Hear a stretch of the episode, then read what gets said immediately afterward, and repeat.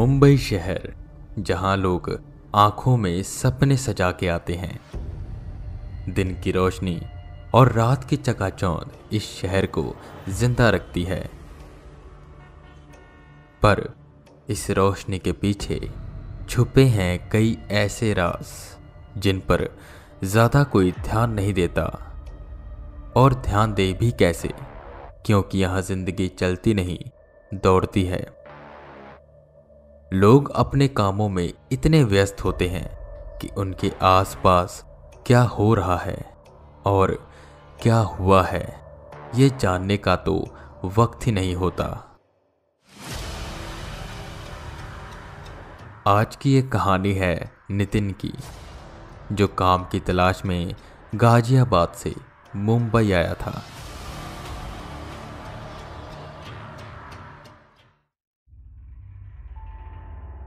नितिन आंखों में बड़े बड़े सपने सजाए मुंबई शहर आया था। बहुत मुशक्कतों के बाद मुंबई की एक प्राइवेट कंपनी में उसे काम मिल जाता है। उसी कंपनी के पास में ही एक बिल्डिंग में उसको फ्लैट भी किराए पर मिल जाता है, वो भी बहुत अच्छे दामों में। फ्लैट नंबर इक्कीस। जिंदगी बहुत आराम से कट रही थी, जैसे नितिन ने सपने देखे थे। एक अच्छी खासी नौकरी, सर ढकने को छत और दो वक्त की रोटी। आज के वक्त में और क्या चाहिए।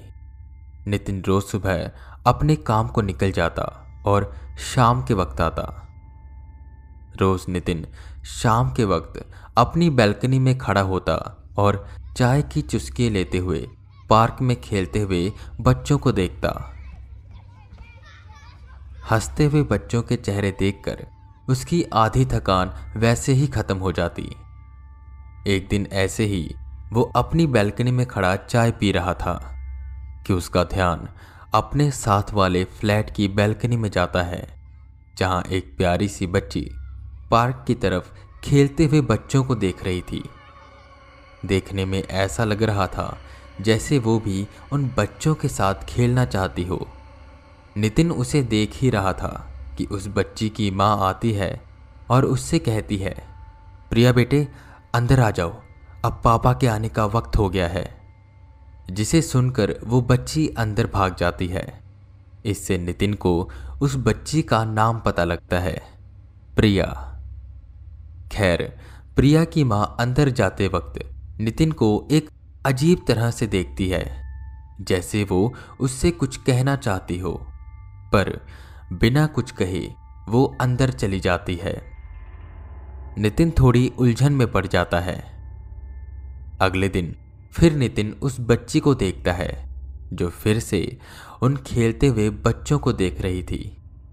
नितिन उसकी वो उदासी देखकर खुद भी थोड़ा उदास हो जाता है कि उसी वक्त नितिन का फोन बजता है और वो बात करता करता अंदर चला जाता है। जब वो बाहर आता है तो देखता है कि वो बच्ची अब बैल्कनी में नहीं है, शायद कल की तरह अंदर चली गई होगी। फिर नितिन चाय खत्म करके अपनी प्रेजेंटेशन तैयार करने के लिए अंदर चला जाता है। कल उसे एक अर्जेंट प्रेजेंटेशन ऑफिस में सबमिट करानी थी, और इसी प्रेजेंटेशन को पूरा करने के लिए वो देर रात तक जाग रहा था।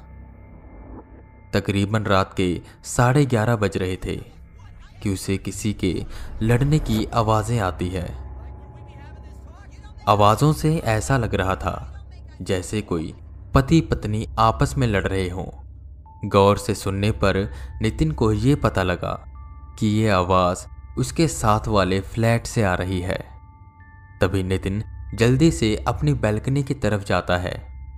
साथ वाले फ्लैट की लाइट्स चल रही थी और वहाँ से ज़ोर ज़ोर से लड़ने की आवाज़ें आ रही थी। तभी वो बच्ची प्रिया फिर से बैल्कनी में आती है और नितिन की तरफ देखने लगती है। देखने में ऐसा लग रहा था जैसे वो नितिन से मदद मांग रही हो। डरी सहमी हुई बस नितिन की तरफ देख रही थी। एक पल तो नितिन ने सोचा कि जाऊं, पर ऐसे पति पत्नी के बीच में जाना भी ठीक नहीं है। तभी प्रिया के पापा उसे आवाज़ लगाते हैं और अंदर बुलाते हैं, प्रिया अंदर आओ। प्रिया भागकर अंदर चली जाती है और उस फ्लैट की लाइट्स बंद हो जाती हैं। फिर बहुत देर तक कोई आवाज़ नहीं आती, जिससे नितिन समझ जाता है कि शायद मामला शांत हो चुका है और वो अपनी प्रेजेंटेशन पूरी करने के लिए अंदर चला जाता है।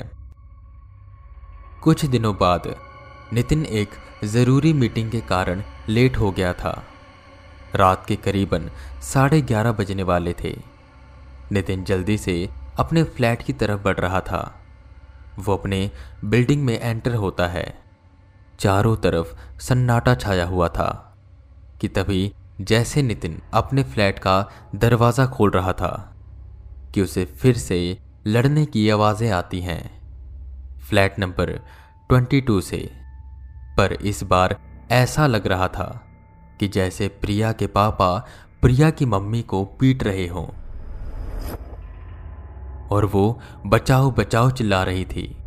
नितिन बिना देर किए फ्लैट नंबर बाईस का दरवाज़ा पीटने लगा और दरवाज़ा खोलने के लिए कहने लगा।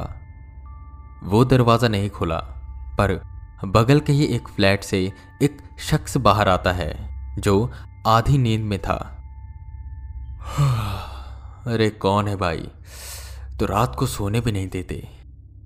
अरे यहाँ एक औरत मदद के लिए चिल्ला रही है और तुम आराम से सो रहे हो। नितिन उस शख्स की ओर देखते हुए बोला। वो शख्स हैरान होते हुए पूछता है, हैं कौन सी औरत? मुझे तो कोई आवाज़ नहीं आ रही। नितिन फ्लैट नंबर बाईस की ओर इशारा करते हुए कहता है, अरे इस फ्लैट से, फ्लैट नंबर बाईस से। फ्लैट नंबर बाईस सुनते ही वो शख्स चौंका और बोला, क्या भाई पीकर आए हो क्या? इस फ्लैट में कोई नहीं रहता। यह फ्लैट तो कितने सालों से खाली पड़ा है। क्या बकवास कर रहे हो? नितिन ने हैरान होते हुए कहा। वो शख्स नितिन की बात काटता है और कहता है, नहीं है ना यकीन, जाकर सेक्रेटरी से पूछ लेना, पर सुनो सुबह जाना जब नशा उतर जाए। और इतना कहते ही वो शख्स अंदर चला जाता है। नितिन उलझन में पड़ जाता है और भागकर अपने फ्लैट में जाता है।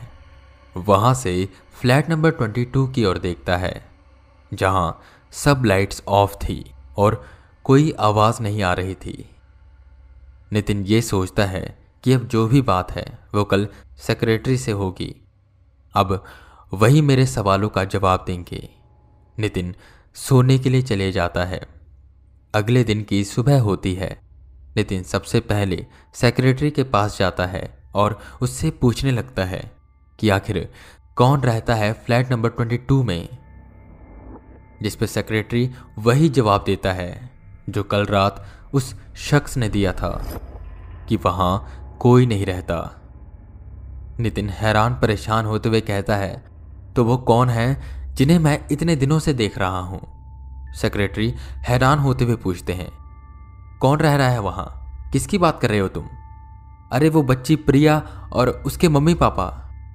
प्रिया का नाम सुनते ही सेक्रेटरी कुछ पल के लिए शांत हो गया। वो अब कुछ कुछ बातें समझने लगे थे। नितिन को शांत करते हुए उन्होंने उस फ्लैट नंबर बाईस की कहानी बताई। बहुत सालों पहले उस फ्लैट में एक परिवार रहता था जिसमें वो बच्ची प्रिया और उसके मम्मी पापा थे। प्रिया के पापा को एक बुरी लत थी, वो शराब बहुत पीते थे और शराब पीने के बाद अपनी पत्नी से झगड़ते थे और उसे पीटते भी थे। वो प्रिया को भी खेलने नहीं देते थे, बस उसे पढ़ाई के लिए कहते थे। अगर कभी प्रिया के नंबर कम आते तो वो उस पर भी गुस्सा करते, इसलिए वो अपने पापा से बहुत डरती थी और हमेशा डरी सहमी रहती थी। एक दिन प्रिया के पापा ने बहुत शराब पी ली और अपनी पत्नी को बहुत पीटने लगे। जब प्रिया अपनी माँ को बचाने आई तो उसने अपनी बेटी प्रिया को पकड़ा और जोर से धक्का दे दिया, जिससे वो दीवार से जाकर टकरा गई और उसके सर से बहुत खून बहने लगा, जिसे प्रिया की माँ जोर जोर से रोने लगी। प्रिया के पापा उसकी आवाज़ बंद करने के लिए उसे चुप कराने के लिए वही बगल में पड़े तकिए से उसका मुंह दबाने लगे, जिससे दम घुटने की वजह से प्रिया की मम्मी की मौत हो गई और प्रिया की मौत ब्लड लॉस के कारण हो गई। जब उन्हें होश आया तो वो ये सदमा बर्दाश्त न कर सके और उसी फ्लैट की बैल्कनी से कूदकर उन्होंने जान दे दी। तब से वो फ्लैट बंद ही है। इतना सुनते ही नितिन के मानो पैरों के नीचे से जमीन खिसक गई। मतलब जिसे मैं अब तक देख रहा था वो आत्माएं थी। उसे एक पल तो यकीन नहीं हुआ। वो भागकर अपने फ्लैट में गया और अपनी बैल्कनी से फ्लैट नंबर बाईस की बैल्कनी की तरफ देखने लगा, जहां प्रिया और उसकी मां खड़ी थी और वो उसी की तरफ देख रही थी और देखते ही देखते वो दोनों गायब हो गई।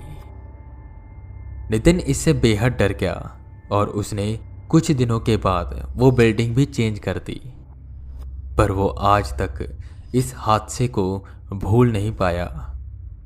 लोग तो चले जाते हैं पर पीछे छोड़ जाते हैं अपनी कहानी, कहानी जो अपनी मौजूदगी खुद बयां करती है। आई होप आपको ये कहानी पसंद आई होगी, और अगर आपको ये कहानी पसंद आई है तो हॉरर टेप को फॉलो करें, अपने दोस्तों के साथ शेयर करें, और अगर आप हमसे जुड़ना चाहते हैं तो आप हमें इंस्टाग्राम पर फॉलो कर सकते हैं। आईडी है हॉरर टेप हिंदी। बाकी मैं वी के रावत फिर मिलूँगा आपको एक नए एपिसोड के साथ। तब तक के लिए बने रहे हमारे साथ और सुनते रहें हॉरर टेप।